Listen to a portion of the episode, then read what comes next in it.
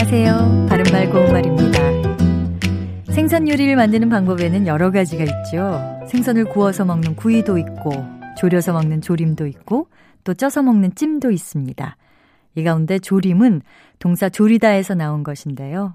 발음 나는 대로 쓰는 조리다는 양념을 한 고기나 생선, 채소 따위를 국물에 넣고 바짝 끓여서 양념이 배어들게 하다라는 뜻입니다. 반면에 조리다와 발음은 같지만 조 밑에 리을 받침을 쓰는 조리다라는 동사는 찌개, 국, 한약 따위의 물을 증발시켜서 분량을 적어지게 하다를 뜻합니다. 그리고 찜은 찌거나 국물이 바특하게 삶은 음식을 나타내는 말인데요. 여기에 나온 바특하게라는 말은 형용사 바특하다에서 나온 표현입니다. 바특하다는 국물이 조금 적어 묵지 아니하다라는 뜻으로 국물이 바특하게 졸아들 때까지 계속 끓인다. 이렇게 쓸 수 있습니다.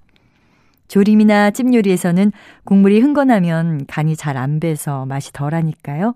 국물이 바특해지도록 조리는 것이 좋겠지요. 이 형용사 바특하다에는 그 외에도 두 대상이나 물체 사이가 조금 가깝다는 뜻도 있고요. 시간이나 길이가 조금 짧다는 뜻도 있습니다.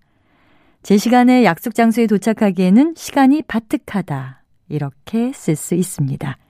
지금까지 바른말 고운말 아나운서 변희영이었습니다.